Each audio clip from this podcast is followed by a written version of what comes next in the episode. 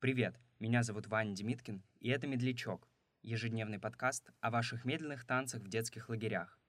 Один выпуск — это одна история, рассказанная нашими слушателями. А если и вы хотите поделиться своим опытом, в описании эпизода есть вся необходимая информация. Слушайте «Медлячок» вчера, сегодня и завтра.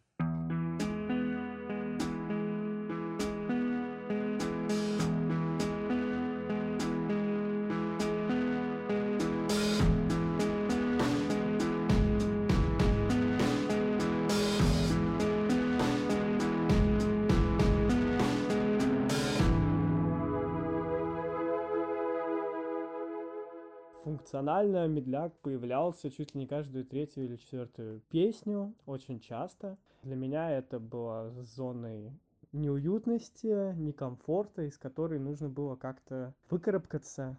Притом были ребята, которые все делали правильно, приглашали друг друга, но их было совсем немного. Мне кажется, в большинстве своем все как-то чувствовали какую-то неуютность, кто-то подхихикивал, расходился по углам, кто-то пытался как-то кривляться. В общем, это была такая ситуация преодоления медляка, и мой друг, э, вокруг танцпола стояли стулья, он начал танцевать со стулом но это не было кривлянием, то есть он просто начал с ним танцевать, и это было как-то так очень самозабвенное, и мне помню, что очень понравился этот жест, показался остроумным, и я как-то этим проникся, и на следующий медляк пригласил друга, и мы с ним танцевали целую песню, что довольно удивительно. Это был довольно хороший опыт, позитивный. И, может быть, даже можно сказать, что я как-то после этого перестал относиться к медляку как к чему-то супер сложному.